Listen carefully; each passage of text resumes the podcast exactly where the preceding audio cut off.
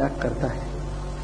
वैसे ही शुद्ध स्वरूप परमानंद अपना रूप आत्मा तब प्राप्त होता है जब धन, लोक, पुत्र, ऐषणा आदि का त्याग करे।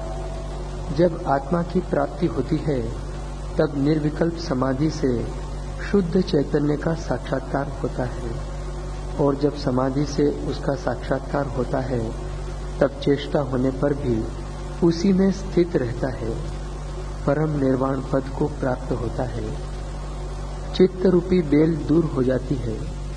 जैसे रस्सी में जो बल होता है, उसको खींचकर फिर छोड़ते हैं, तब वह सीधी हो जाती है। वैसे ही जिसको समाधि में चैतन्य का साक्षात्कार होता है, उसको उत्थान काल में भी वही भाषित होता है। जाना है तो पहले गाँव को छोड़ता है, तभी दूसरे गाँव पहुँचता आदमी। एक जगह को छोड़ के दूसरी जगह पहुँचना तो पहले जगह छोड़नी पड़ती है। ऐसे ही अज्ञान को छोड़ना है, ज्ञान को पाना है तो अज्ञान को छोड़ना पड़ेगा। शुद्ध को पाना है तो अशुद्ध की आसक्ति छोड़ना पड़ेगा। अमृत पाना है तो कीचड़ से ऊपर उठना पड़ेगा। कीचड़ के अंदर अमृत नहीं मिलेगा। ऐसे ही देह और देह के साथ लगा हुआ अहम। ये माया की कीचड़ है। अब आत्मा अमृत पाना है तो इस माया की कीचड़ के जो संस्कार हैं, उसको बलपूर्वक निकालना पड़ेगा। संस्कारों से ही आदमी बंधता है, संस्कारों से मुक्ति होती है। वही वृत्ति, वही मन अपना। जगत की सत्यता करके दुख रहता है। और वही मन स्वरूप की सत्यता समझकर ब्रह्म रूप हो जाता है। मन ही ब्रह्म हो जाता है, मन ही जीव हो जाता है, मन ही पापी पुण्यात्मा। ये पटेल, लेवा, देवा कड़वा मिठाई कौन है? मन ही तो हो गया है। मन पटेल बन गया है। मन में ही मान छुपा, मन में अपमान छुपा है और दोनों के सिर पर पैर रख के ब्रह्म भाव भी मन में छुपा है। अगर गुरु जगा दे तो उसी में आ जाए। तो स्वर्ग नर्क में ही मन जाता है। तो विनोद, उमा देखो बाहर खड़ी होगी तो ले आओ अपना मन ही जब संसार की सत्यता करता है तो माया के कीचड़ में खत बदाता है और जब स्वरूप का चिंतन करता है तो माया रहित पद को पाता है। इसलिए गीता कहती है, मन एवं मनुष्याणाम कारण बंध मोक्ष। बंधन का और मुक्ति का कारण कौन है? जो मन ही है। इसलिए मन को जीतने का उपाय करें।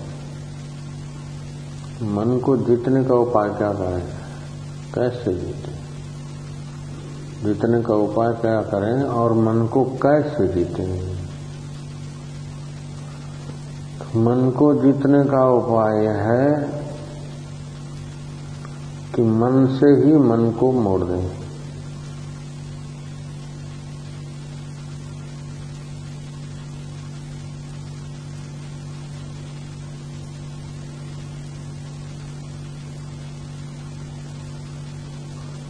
मन से ही मन को मोड़ दे जो मन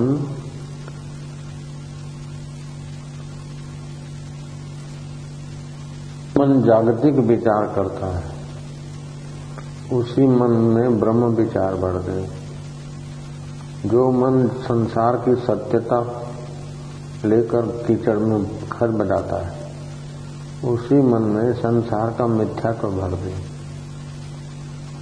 संसार की सत्यता ये बेवकूफ़ी है, मिथ्या तो ये असलियत है। जैसे सपने की सत्यता बेवकूफ़ी है। आ जाओ आ जाओ, आगे बैठ जाओ, आदमी में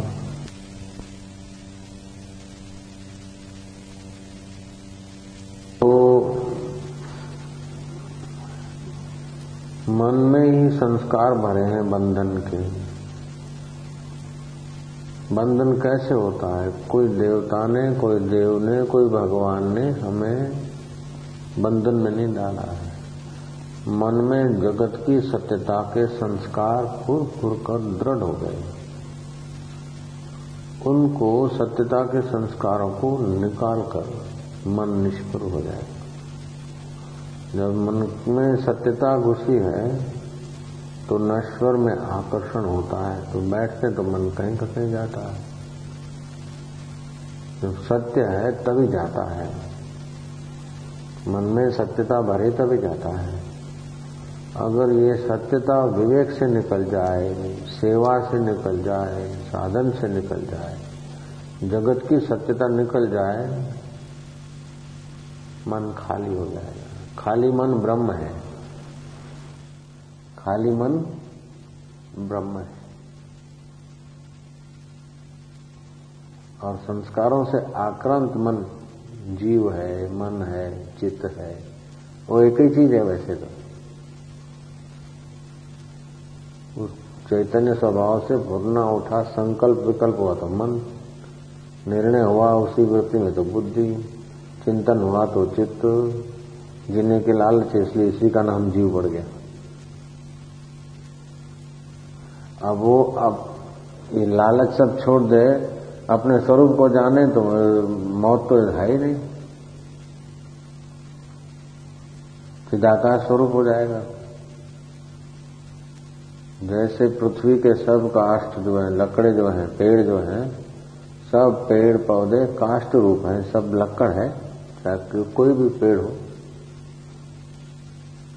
सब ट्रीज जो है ना, लकड़ा है, समझता है। सारे पेड़ लकड़ रूप हुए और सारे लकड़ पृथ्वी रूप हुए सारी पृथ्वी जल रूप है, जल के आधार पर है। सारा जल तेज रूप है, सारा तेज वायु रूप है और सारा वायु आकाश में है। तो सब आकाश में हो। गए अथवा तो हमारे शरीर में जो बैक्टीरिया है, वो जीते हैं, खाते हैं, लड़ते हैं, मरते हैं, छोटे, बड़े बनते हैं।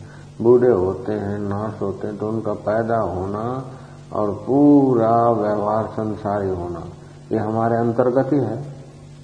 हमारे शरीर की जो बैक्टीरिया आदि है तो वो हम में ही है, रोते, खाते सब हम ही में है तो हम हो गए उनके ईश्वर, बैक्टीरिया के हम हो गए ईश्वर। हमारे अंदर ही जीते हैं, मरते, पैदा होते हैं। दुखी होते हैं सुखी होते हैं खाते, पीते। ऐसे हम उस चैतन्य स्वरूप ब्रह्म में ही जीते हैं। ब्रह्म में, ब्रह्म से बाहर आप जा नहीं सकते परमात्मा से। खाना, पीना, रोना, धोना, जो भी कुछ कर रहे हैं, ब्रह्म में कर रहे हैं। तो वो सब ब्रह्म में कर रहे हैं, ब्रह्म से कर रहे हैं, और फिर अंत में ब्रह्म में लीन होना है।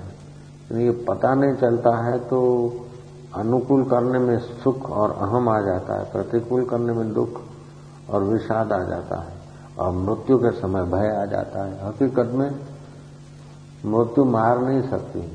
तो मृत्यु भी नरक भी ब्रह्म रूप है, मृत्यु भी नरक रूप है, और मृत्यु भी ब्रह्म रूप है। तो इस बात का बोध नहीं, इसलिए मृत्यु का भय है। मृत्यु का भय ममता के कारण लगता है, मृत्यु का भय वासना के कारण लगता है। निर्वासनिक हो गए तो मृत्यु तो हो ही नहीं सकती है ही नहीं घड़े की मृत्यु होती है आकाश की मृत्यु नहीं होती ऐसे निर्वासनिक मन चिदाकाश रूप हो जाएगा बाप जी बीजू तो ठीक है બધું હું છું પણ હાથ દેખાડો ને કે પ્રબી આવું પ્રબી આવું तो प्रबी आऊं क्यों भी आवे तो जगत की सत्यता देह में अभी आस्था है विदेही देह में स्थिति नहीं अपनी तो अपने चिंतन क्या करना है कि देह रूपी कीचड़ से निकलकर आत्म रूपी चिदाकाश स्वरूप में ठहरना है। जैसे हम इंडिया आना है तो अमेरिका छोड़ना पड़ा। हॉल में आना है तो बाहर का मेरे को कुटिया छोड़ना पड़ा। ऐसे ही परमात्मा में आना है तो देह अध्यास को छोड़ना पड़ा। अभी तो इस देह को मैं मानते हैं, जब परमात्मा में आओगे तो करोड़ों करोड़ों देह तुम में है। चाँद, सितारे, दरिया दरिया के किनारे सब तुम्हारे में है। सूर्य नक्षत्र, ग्रह मंडल, ये सब तुम में है, वो तुम आत्मा हो। समझ रहे बात को? समझा समित? अभी तो देह में मैं हुआ ना तो इसीलिए दुख का, सुख का, मृत्यु का आदि का भय वो लगता है। लेकिन मैं में जब मैं आ जाएगा, अपने आप में आ जाएँगे।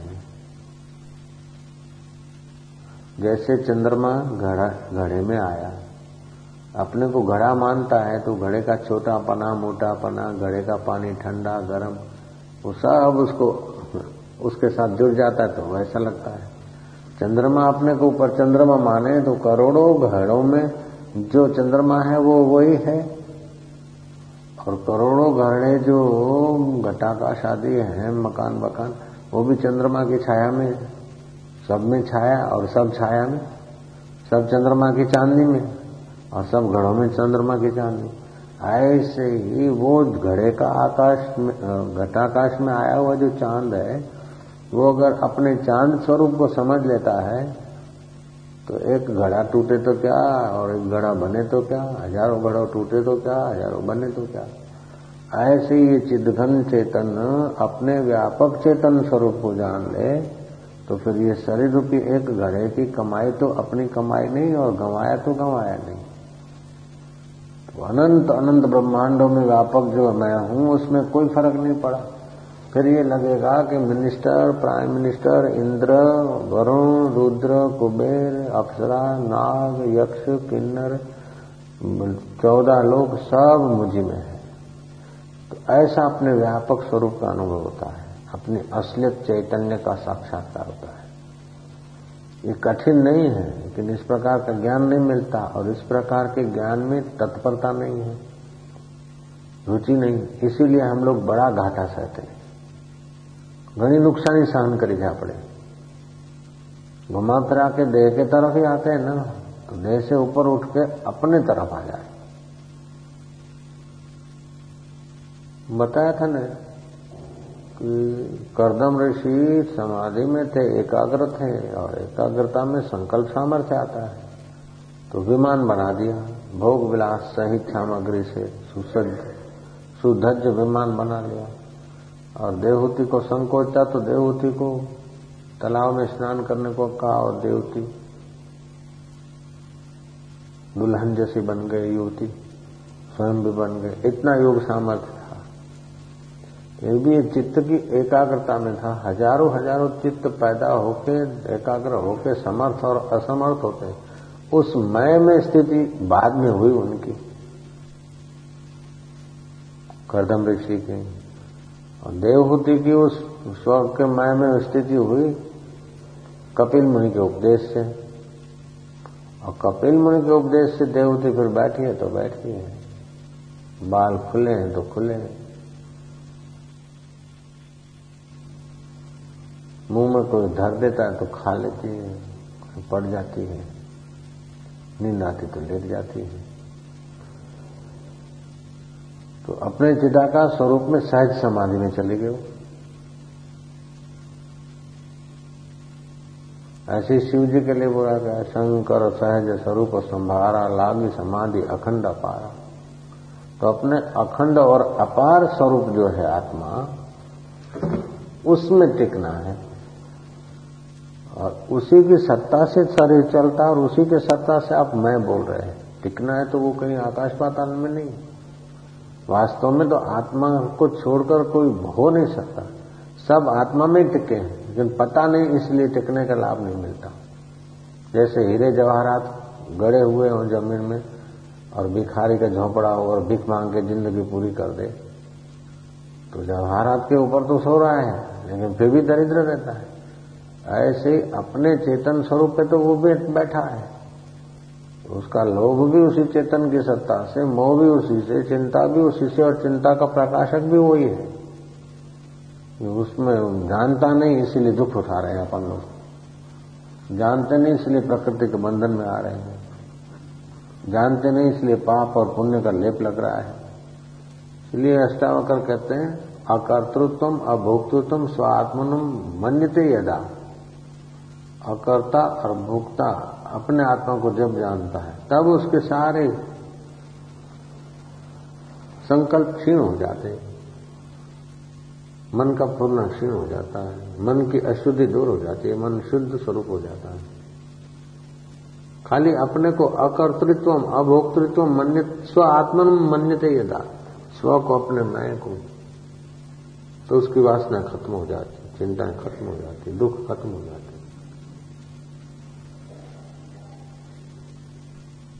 उसको फिर अंतकरण शुद्ध करने के लिए दूसरे नए नए कुछ साधन भी नहीं करने पड़ते। अंतकरण से संबंध कट हो जाता है। डिस्कनेक्ट हो गया ना। अपने को अकर्ता, अभोक्ता मानता है। और देह बदलने वाला मिथ्या मान अपमान सुख दुख इसका मानता है। तो अपने अकर्ता भोक्ता में आ गया तो स्वाभाविक ही अपना आत्म स्वभाव में आ जाए आत्म स्वभाव में आ गया तो दुख कहाँ है? मौत कहाँ है? चिंता कहाँ है? ईश्वर की दूरी कहाँ है? मोक्ष की फिर आवश्यकता कहाँ है? इसलिए बोलते परम भक्त जो है, वो मोक्ष भी नहीं चाहते क्यों चाहेंगे? मोक्ष स्वरूप हो जाते हैं। तो वास्तव में हम लोग हैं मोक्ष स्वरूप। हैं अमर, है चेतन। गलती से मान लिया अपने को, शरीर। गलती से मान लिया, अपने कादों में रहने का आदत पड़ गई। घड़े में आया हुआ चंद्रमा का बिंब, वास्तव में प्रतिबिंब जो बिंब ही है, लेकिन मान रहा है अपने को घड़ा, मान रहा है अपने को पानी और पानी हिला तो मैं हिला, पानी गर्म तो मैं गर्म, पानी ठंडा तो मैं ठंडा। हकीकत में पानी का ढुलना, बनना, बिगड़ना घड़े का उस पर कोई प्रभाव नहीं आता। ऐसे इस देह का बनना, बिगड़ना, मरना, जीना, तुम पर विधेयी आत्मा पर कोई प्रभाव नहीं डालता। फिर भी मृत्यु की भय है, क्योंकि बोध नहीं हुआ। बोध क्यों नहीं हुआ? कि बोध के तरफ़ तत्परता नहीं। कहीं तत्परता है तो बोध देने वाले महापुरुष नहीं। कहीं महापुरुष है तो तत्परता नहीं। है इसलिए अकर्तृत्व अभोक्तृत्व स्व आत्मन मन्यते यदा। बस अकर्ता, अभोक्ता अपने आत्मा को जब मानता उस समय सारे संकल्प और अशुद्धियाँ क्षीण हो जाती है। आदमी ज्ञात भी हो जाता है।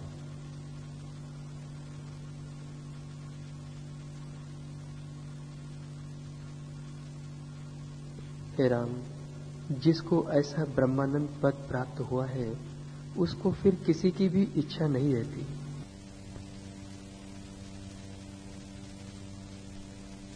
वाले पदार्थ उस पर कोई प्रभाव नहीं डालते, क्योंकि केवल उसकी ब्रह्मानंद में स्थिति होती है। जैसे घड़े को डंडा मारने वाली वस्तु अथवा घड़े की लंबी आयुष्य करने वाली वस्तु, चाँद पर कोई प्रभाव नहीं डाल सकती।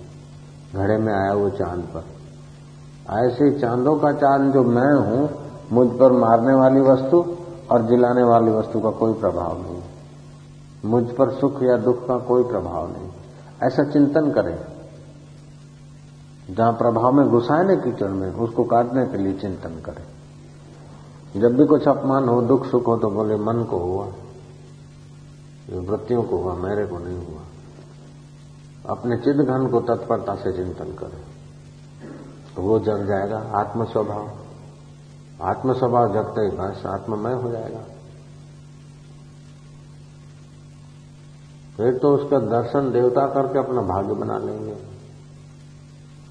और उसको अभिमान नहीं होगा। और मूर्ख लोग उसकी मस्करी करेंगे, मखोल करेंगे तो उसको डर नहीं होगा, विषाद नहीं होगा। ऐसा हो जाता है हे राम।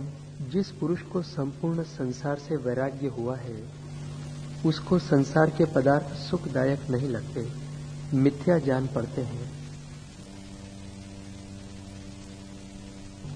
इच्छा तब उठती है जब संसार को सत्य जानते हो।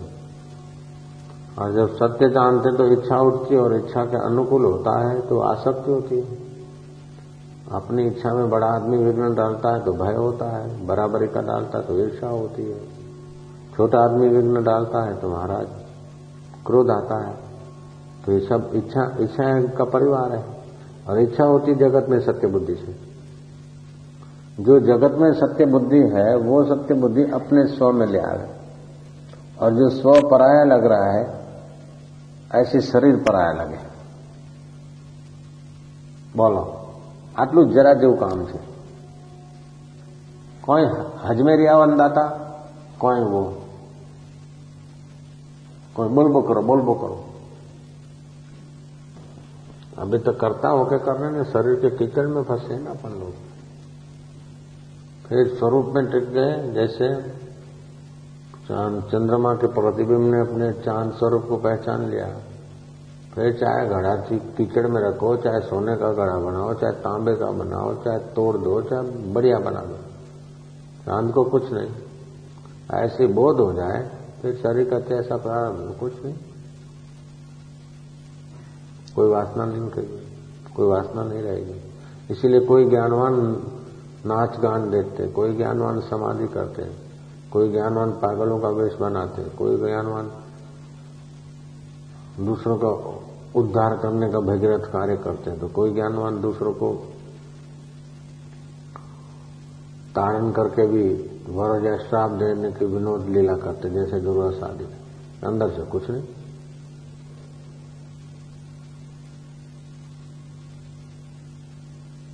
बोलो। समिति बोलना चाहिए, समिति को समाधि लगाया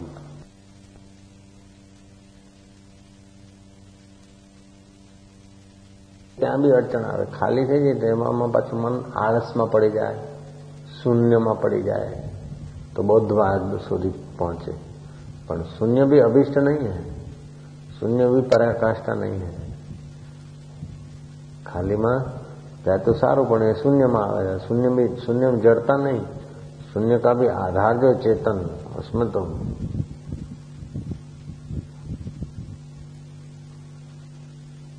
શૂન્ય કો ભી કોઈ દેખને વાલા હૈ આ શૂન્ય છે એવું જ્ઞાન જેને થાય છે એમાં એમાં જાગી જાય એ હું છું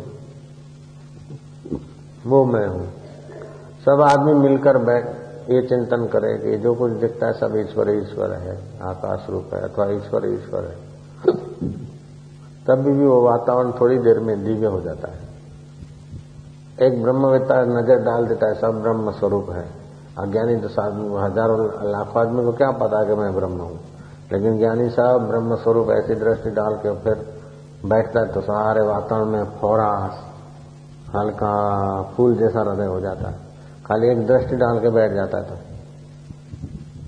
કાઉ કહી રહ્યા હો જ્ઞાની રી દ્રષ્ટિ વાત કાઉ કહી રહ્યા थे 124 में से 25 नहीं पूरा ब्रह्मांड भी अपना बच्चा के बराबर नहीं कहीं खोले न कहीं बंद करे हिंड बो करे।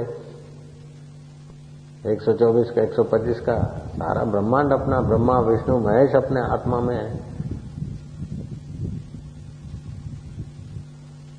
मुफ़्त में सारे त्रिलोकी का राज मिल जाता है।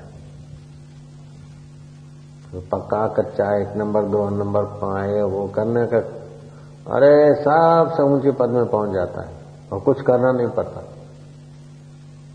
इसमें कुछ करना नहीं है।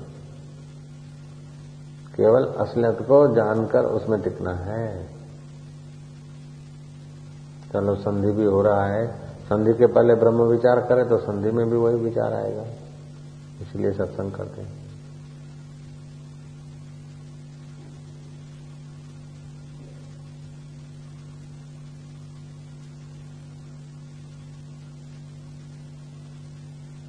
जब अहंता रूपी बीज नष्ट हो तब निर्वाण पद की प्राप्ति होती है। हे राम, संसार कुछ बना नहीं, भ्रम से सिद्ध हुआ है। जो बना नहीं, उसी के पीछे परेशान हो रहे संसार कुछ बना नहीं है, भ्रम से सिद्ध हो रहा है। भ्रांति मात्र है संसार। जैसे सपने में सब दिखता है, ये नदी है नहाओ, तालाब है, अब भागो, गाड़ी आ रही है, ऐसा सब सच्चा लगता है। चालू सपने में सपने की चीजें सच्ची लगती हैं आंख खोली तो कुछ बना नहीं था ऐसे वास्तव में ये अंतकरण की हल्की स्थिति में ये सब सच्चा लग रहा है अंतकरण की उन्नत स्थिति में पहुंच जाओ तो कुछ बना ही नहीं सब चिदाकाश स्वरूप है भ्रांति से वास्ता है बना कुछ नहीं क्या ठोस जगत देखाए છે કોને દેખાય છે કે મને દેખાય છે તમે શોધો પોતાને પોતાને શોધો चिदाकार स्वरूप तो जगत की ठोसता नहीं दिखेगी जैसे फूगे में राई के दाने हैं ऐसे ही चैतन्य स्वरूप आत्मा में ये आकाश स्वरूप ही जगत है। और वो चेतन स्वरूप में हूँ।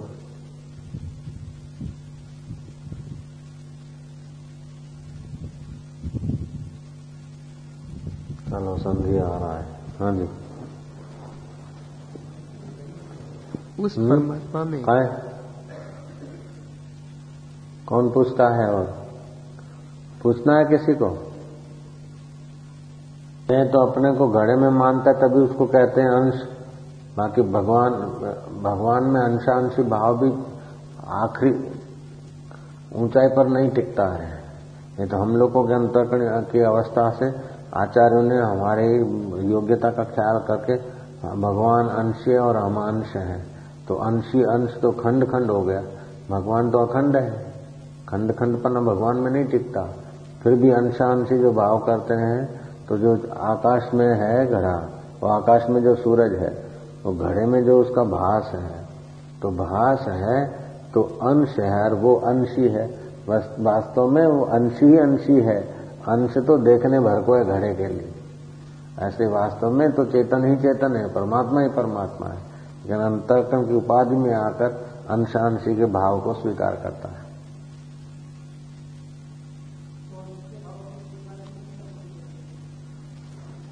अंश के भाव को स्वीकार करने से मुसीबत है। अंशी हैं हम तो। सीधा अंशी के भाव में टिक नहीं सकता तो अंश मान लो। वास्तव में तो अंश अंश का भाव दुख देता है। अंश का भाव ही दुख देता है। अंश का भाव ही जन्म मरण में ले जाता है। ईश्वर अंश जीव अविनाशी, चेतन विमल सहज सुख राशि। अविमल है, चेतन है। सो माया बश भयो गोसाई, बंध्यो जीव मरकट किनाई। तो माया से बंधा है ना? माना धोखे से बंधा है, धोखा निकाल दे। तो समझाने का तरीका अलग अलग होता है ना आचार्यों का। उस समय के समाज को देख के उस समय की भाषा उपयोग करनी पड़ती है।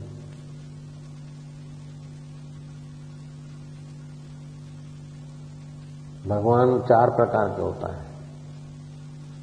एक राम घट घट में बोले, दूसर राम दशरथ घर डोले।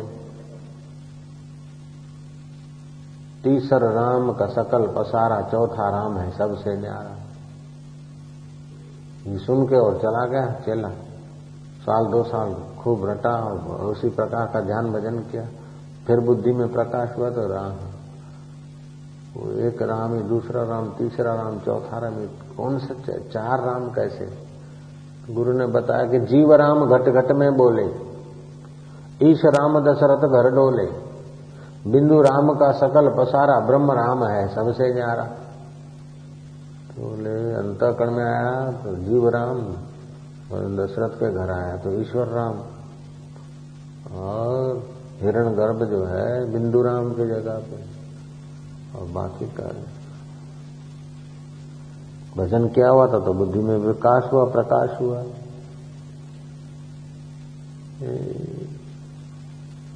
फिर बोला कि फिर भी तो चार भगवान हो गए। एक घटघट में बोलने वाला, एक दशरथ घर डोलने वाला और एक सृष्टि करने वाला, उनका संकल्प से सृष्टि करने वाला भगवान और एक उस सबको से अलग और सबसे मिला हुआ। गुरु ने कहा, अब तो अधिकारी है, असली बात, आखिरी बात सुनने का। बाल मंदिर हो गया, हाई स्कूल हो गया, अभी पीएचडी का, कॉलेज का तो अधिकारी हुआ। बोले, बेटा देख, जैसे घड़े में आया हुआ आकाश घटाकाश मठ में आया हुआ आकाश, मठ आकाश, मेघ में आया हुआ आकाश, मेघ आकाश, और उन सबसे रहित है वो महाकाश। वास्तव में देखा जाए तो घट, मठ और मेघ ये उपाधि है, अभी भी है तो वो एक ही आकाश। ऐसे अभी भी है तो एक तो ही राम है। चार राम नहीं है। वही राम दशरथ घर डोले, वही राम घट घट में बोले, उसी राम का सकल पसारा वही राम है। एक राम घट घट में बोले, दूसर राम दशरथ घर डोले। तीसर राम का सकल पसारा, चौथा राम है सबसे न्यारा। ये सुन के और चला गया, चला। साल दो साल खूब रटा और उसी प्रकार का ध्यान भजन किया। फिर बुद्धि में प्रकाश हुआ तो राम। वो एक राम ही दूसरा राम, तीसरा राम, चौथा राम कौन है चार राम कैसे? गुरु ने बताया कि जीव राम घट घट में बोले, ईश राम दशरथ घर डोले, बिंदु राम का सकल पसारा ब्रह्म राम है, सबसे न्यारा। बोले अंतकरण में आया तो जीव राम, और दशरथ के घर आया तो ईश्वर राम।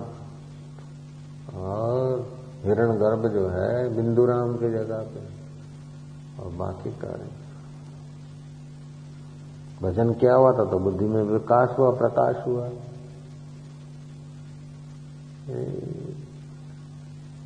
फिर बोला कि फिर भी तो चार भगवान हो गए। एक घट घट में बोलने वाला, एक दशरथ घर डोलने वाला। और एक सृष्टि करने वाला, उनका संकल्प से सृष्टि करने वाला भगवान, और एक वो सबको से अलग और सबसे मिला हुआ। गुरु ने कहा, अब तो अधिकारी है, असली बात, आखिरी बात सुनने का। बाल मंदिर हो गया, हाई स्कूल हो गया अब पीएचडी का, कॉलेज का तो अधिकारी हुआ।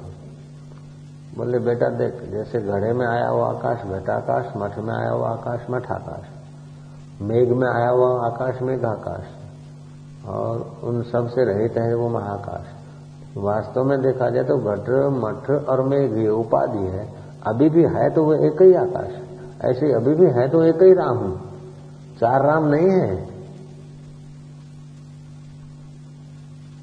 वही राम दशरथ घर डोले, वही राम घट घट में बोले, उसी राम का सकल पसारा, वही राम है सबसे न्यारा।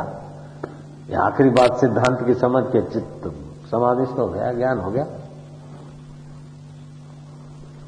अंतकरण की छोटी स्थिति में तो पहले ऐसे ही बोल देते तो नहीं जमता।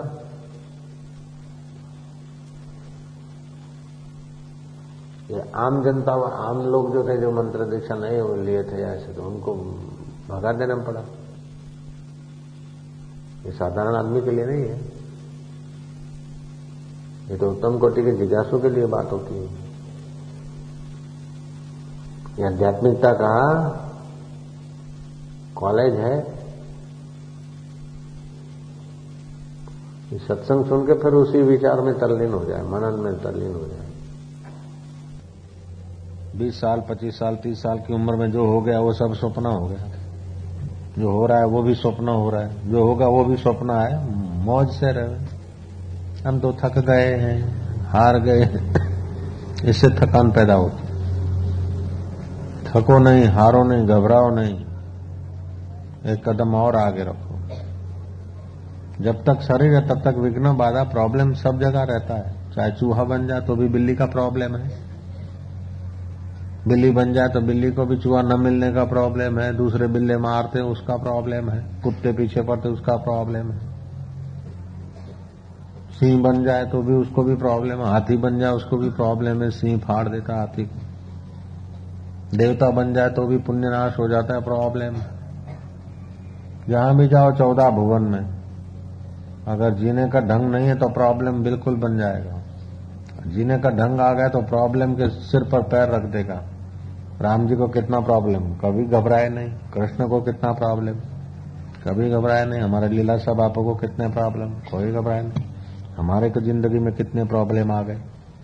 उसकी अगर बात सुनाओ तो तुम्हारे आँखों में से आँसू की धारा नहीं, लोहे की धारा पड़ जाए। ऐसे प्रॉब्लम आते ज़िंदगी में, आए हमारे ज़िंदगी अकेले बैठे हो, न खाने का ठिकाना, न पीने का ठिकाना, और दो दो सौ आदमी हमला करने को आ जाए, हथियार लेकर। ये प्रॉब्लम तो मच्छर की नहीं चले जाते हैं। आत्मनिष्ठ रहो। जिसके जीवन में प्रॉब्लम नहीं, उसका जीवन तो होता है भैंस के वो छाण जैसा। चौमासे का छाण होता है ना ऐसा जीवन पोला होता है। प्रॉब्लम ठोस बनाता है, मज़बूत। संघर्षों से जूझते जूझते अंदर की शक्ति का विकास करो। विघ्न बाधाओं से घबरा के भागना, ये तो विघ्न बाधाओं को शक्ति देना छुई मुई का पौधा नहीं जो छूने, जो शर्मवती बूटी होती है, उसको कोई लड़का या पुरुष हाथ लगावे ना तो कुमला जाती। ऐसा कई लोग होते शर्मवते। छुई मुई का पेड़ नहीं जो छूने से मुरझा जाता है। मैं वो माई का लाल नहीं जो हवा से डर जाता है। राम तीर्थ रोज बोलते थे, हे भगवान, क्या हुआ? तू भूल गया? आज कोई नया प्रॉब्लम भेजो। रोज ताज़ा मुसीबत आई वांट फ्रेश मुसीबत। आई वांट फ्रेश प्रॉब्लम रोज बोलता था, मेरे को नया प्रॉब्लम दो। एक दिन पूरन सिंह ने कहा, तुसी की आग दे सिख रहा हो भूले। तुसी भूल रहे हो। तुम भूल रहे हो। हे भगवान, मेरे को मुसीबत भेजो, नया ताज़ा मुसीबत। सुखों से और मित्रों से मेरे को बचाना, क्योंकि सुख और मित्र तो मेरा समय खा जाएँगे, दुख और प्रॉब्लम तो मेरी शक्ति बढ़ाएँगे। वो पूर्ण संघ कहा कि तुसी की आँख देसी? वो दुख भेजे, वो दुख वो दुख भेजो, दुख से डरने वाले दुखी रहते सी। हमारा आसक्ति किसमें होता है? दुख में आसक्ति नहीं होगा। सुख में आसक्ति होता है। अपमान में आसक्ति नहीं होता। मान में आसक्ति होता है। तो जो आसक्ति पैदा कर दे, वो हमारा भविष्य खराब होता है। इसीलिए राजे महाराजे राजपाट छोड़ के भिक्षा मांगते थे, अपमान हुए। हम भी रोटी का टुकड़ा तो क्या, हज़ारों को खिला सकते थे। सब छोड़ छाड़ के।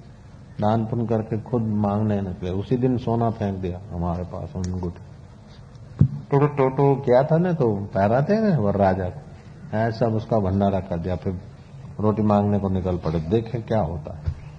तो माई थी सिंधी सोसाइटी में, उसको पता नहीं कि सिंधी जानते और मेरे को भी पता नहीं कि वो माई है। और कहीं से उधारा आटा लेके आई बेचारा।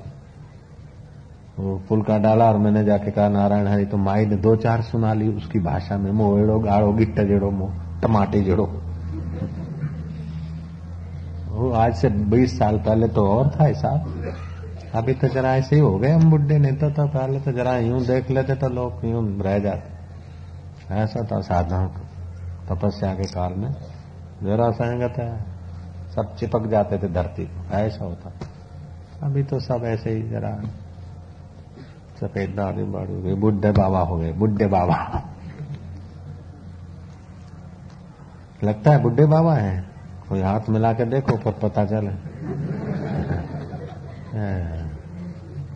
तो महाराज, वो अपने नारायण हरे करा। तो माए ने कहा, मोह गाड़ो गिट्टे जड़ो, टमाटे जड़ो कृपया मुकेश कमाए मुआ ज़ोर दो पिन्नी खाई दो अपने मन को कहा कि देखो, ये प्रॉब्लम अब मज़ा लो। प्रॉब्लम का भी मज़ा होता है। पांडवों को अगर बारह साल प्रॉब्लम ये नहीं होता ना वनवास तो इतना चमकते नहीं। राम जी को चौदह वर्ष वनवास नहीं होता तो इतना दिव्यता नहीं होती उनके चरित्रों में गाने सुनने में मज़ा नहीं आती। द्रौपदी को प्रॉब्लम हुआ, मीरा को, शबरी को, गार्गी को कंवराम को, पहलाज को, ऐसा कोई दुनिया का महापुरुष नहीं। प्रसिद्ध आदमी नहीं जिसको प्रॉब्लमों से पसार नहीं होना पड़ा। जो प्रॉब्लम से डरते ना, वो भागते रहते प्रॉब्लम से। सुविधा में तो विवेक सोता है और प्रतिकूलता में विवेक जगता है। देखो, भारती को भी प्रॉब्लम भाग गया सब। कैसा है अभी? अब नाथ की बात है, विचारों से सब बनता है।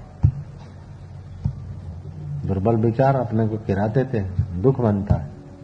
बलवान विचार सुख बनाते और ज्ञान के विचार भगवान बना देते भगवान के विचार भगवान बना देगा। तुम्हारे पास मन कल्प वृक्ष है।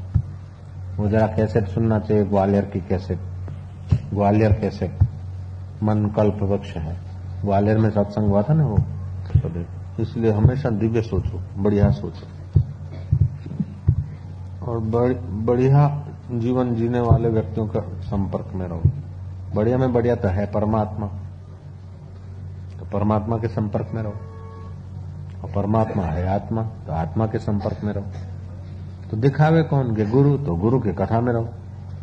चलो। तो गुरु महाराज तो कभी किधर कभी किधर तो क्या कभी किधर घुमा करे? नहीं। गुरु महाराज ने जो बोला उनमें डट जाओ। जब मौका मिले, महीने, दो महीने, चार महीने, दस दिन में, पाँच दिन में। अगर जल्दी कल्याण करना है तो कबीरा दर्शन संत के दिन में कीजिए कई बार। दिन में कई बार नहीं कर सकते तो एक बार एक बार नहीं तो दो दिन में करो, चार दिन में करो, हफ़्ता में करो। महीने में तो ज़रूर हाजिरी लगा दो। फिर देखो कैसे उन्नति होता है। खपे संसार की कीचड़ की बातें, और होना है महान। बोलो, ये कैसे होगा? साथ तो यही है, कभी किसी का हो, उसका चिंतन ज़्यादा नहीं। जिस समय वहाँ गए तो उसका चिंतन। दिन रात वही खोपड़ी में। कभी तो फ्री होके बैठो। चौबीस घंटे वर्दी लेके बैठा है आठ घंटे वर्दी है पुलिस की बाकी उतार सपाटा करेट ड्रेस ચોવીસે કલાક સપાટો છાપ થઈને ફરે છે છોકરાને પોલીસમાં નોકરી મળી ખાખી ડગલા સુએ તો પહેરીને ફરે મારો पहला चौबीसों कलाक तो सिपाही के मैं सिपाही बन गया हूं क्या करें यहाँ साइड पे बैठना ही है हमारी इधर ड्यूटी होगा एक सिपाही की भर्ती हुई हवालदार ने कहा तेरे को इस चौराहे पे तेरी नियुक्ति होगी और यहाँ से वहाँ तक वो जो लाल बत्ती दिख रही ना, वहाँ तक तेरी हद है, जा मोपेड ले ले, देख के आ लाल बत्ती। को जल्दी आ। वो गया तो गया तो दो दिन के बाद लौटा। उसने बोला तो लाल बत्ती तक भेजा था। बोले, वो लाल बत्ती लेलेन ट्रक की थी और वो हैदराबाद दखन जा रही थी।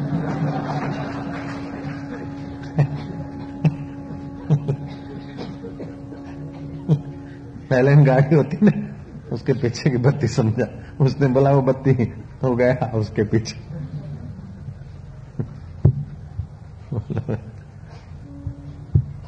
वो सरदार थे। सरदार जी था कि वो सरदार को जयपुर से दिल्ली जाना था। तो जयपुर, दिल्ली, हर आधे घंटे में लग्जरी सर्विस और ऑर्डिनरी सर्विस चलती है। तो वीडियो कोच में बैठा। तो दिल्ली पाँच छह घंटे का रास्ता है। अढ़ाई तीन घंटा रास्ता चला तो उसने थोड़ा सा ब्रेक मारा गाड़ी को नाश्ता वास्ता करने तो गाड़ी चालू किया तो रेडियो खोला।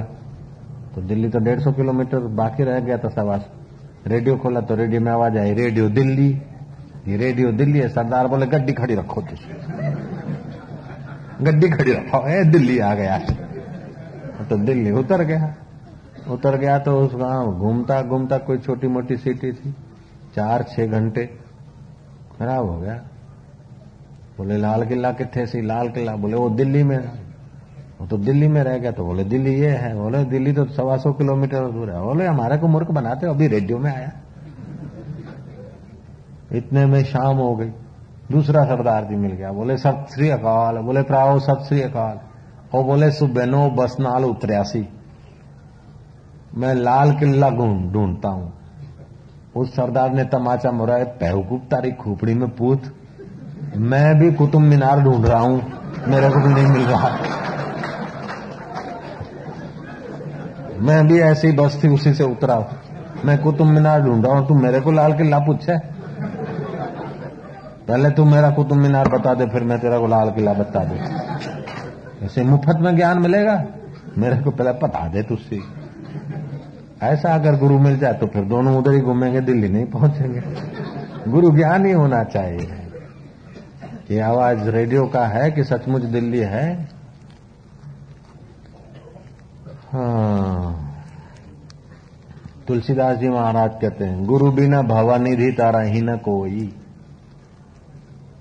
चाहे बिरंची शंकर सम हो ये तो दो पाँच लाख रुपए का तो मकान, क्या और फैक्ट्री का पाँच पच्चीस लाख वो चार सौ करोड़ रुपए का उनका बिज़नेस है, पाँच सौ करोड़ का। ये आते हैं ना उनका। पाँच सौ करोड़ का बिज़नेस पाँच सौ करोड़ क्या? पाँच सौ अरब का भी हो जाता क्या बड़ी बात? है अंदर का पता है। नहीं है तो फिर कुछ नहीं, अभी बच्चे हैं। ये बात। खाएगा तो रोटी नहीं हो रही और क्या करेगा? तो बड़े मकान में रहते हैं, बड़ी गाड़ी है, बड़ा बिज़नेस है। टेंशन भी इतना ही है। कबीर जी बोलते हैं, बहुत पसारा मत करो। कर थोड़े की आश, बहुत पसारा जिन किया वो भी गए निराश। बहुत पसारा करने से कोई सार नहीं है। पर हित करके अपना आत्म कल्याण कर लो मैं। कितना बड़ा बंगाला इतने बड़े फैक्ट्री तो सोएगा तो पलंग के कोने में। छह बाय तीन का, साढ़े तीन का होगा तो डेढ़ बाय तीन में, छह बाय डेढ़ में ही सोएगा। एक तरफ़ सोएगा तो दूसरे तरफ़ खाली रहेगा। चाहे फिर सत्रह कमरे हो, चाहे सत्रह फैक्ट्री हो, खाएगा तो हो ही दो रोटी। बढ़ता है, प्रारब्ध व्यक्ति तो बढ़ता है, जो जो धन मिले। पाँच रुपया और गधे की कथा तो बहुत अच्छी लगती है उनको वो कुंभार के बेटे के पास था ना, पाँच रुपया और गधा। बैलेंस शीट उसका हो जाता था, अमावस्या को पूनम को। ऐसे प्रारब्ध में जो मिलना है मिलना है, जो बिछड़ना है बिछड़ना है। मुँह खड जाए तो मत्थे ते सूर खड़ी पे घूम। तो मुकुट पहन ले, मत्थे में दर्द होता है तो यूँ मुकुट पहन उतारो फिर, चाहे फूलों का फिर कितनी देर पड़ेगा ऐसे ही चिंता का प्रॉब्लम का, संसार का कोई भी आए, जैसे मुकुट धर दिया ना, व्यवहार का, फिर उतार दिया। नहीं कि 24 कलाक और रात को सोए तो भी मुकुट पहन के सो चेरियो चेरियो डेयरी को इन चीज़ों से दिल लगाने के लिए नहीं है तो घड़ी पर इनका उपयोग कर लिया बस थोड़ा ऐसे रुपए, पैसे पद प्रतिष्ठा ये सब, ऐसे ही है। उपयोग कर लिया। खुशी न बाहर से भीख मांगने की चीज़ है, न मूल्य चुका के लेने की चीज़ है। खुशी अंदर से प्रगटा के बाहर बरसाने की चीज़। आनंद भीतर से प्रगटा के बाहर बांटने की चीज़ है। संसारी लोग समझते ये खाएँगे तो आनंद आएगा, ये मकान है, आनंद ये मिल जाएगा तो आनंद। अरे, खुले पैर भी चलो तो भी मस्ती। राम राखे, तेम रहिए उद्धव जी। कोई दिन रेवा ने बाग बगीचा तो कोई दिन भोए पर रहिए। कोई दिन पहरवाने पट पटीहर तो कोई दिन सादा पहरिए कोई दिन खावाने सीरो ने पूरी तो कोई दिन भूख्या रहिए उद्धव जी। राम तेम रहिए बाई मीरा कहे, प्रभु, गिरधर नागर सुख दुख सर्वे सही उद्धव जी राम राखे तेम रहिए सुख दुख को बचाओ दुख का चिंतन करने से दुख बढ़ जाता है। सुख का चिंतन करने से सुख बढ़ता है। और आत्मचिंतन करने से दोनों तुच्छ हो जाते और जीव ब्रह्म हो जाता है। मर्ज़ी तुम्हारी तीनों रास्ता है। चाहे दुख में कर हो जा सुख में कर हो जा चाहे दोनों के सिर पे पैर रख ब्रह्म ज्ञानी बन जा तुम्हारी मौज है। युद्ध के मैदान में अर्जुन ब्रह्म ज्ञानी बन गया, कृष्ण का उपदेश मिला और क्या कोई हवाई जहाज़ दिया क्या कृष्ण ने? ना समझी हटती है सत्संग से, समझ उठ गई। समझ जा गए, वही अर्जुन वीर बन गया। था तो वीर, लेकिन ये क्या करे, ये सामने ऐसा है ऐसा है प्रॉब्लम मेकर बन गया। रो रहा है। बोगा पे गाड़े बना है डोसा अब उपदेश सुना, ज्ञान का तो लग गया था। दोस्तों नारायण नारायण चलो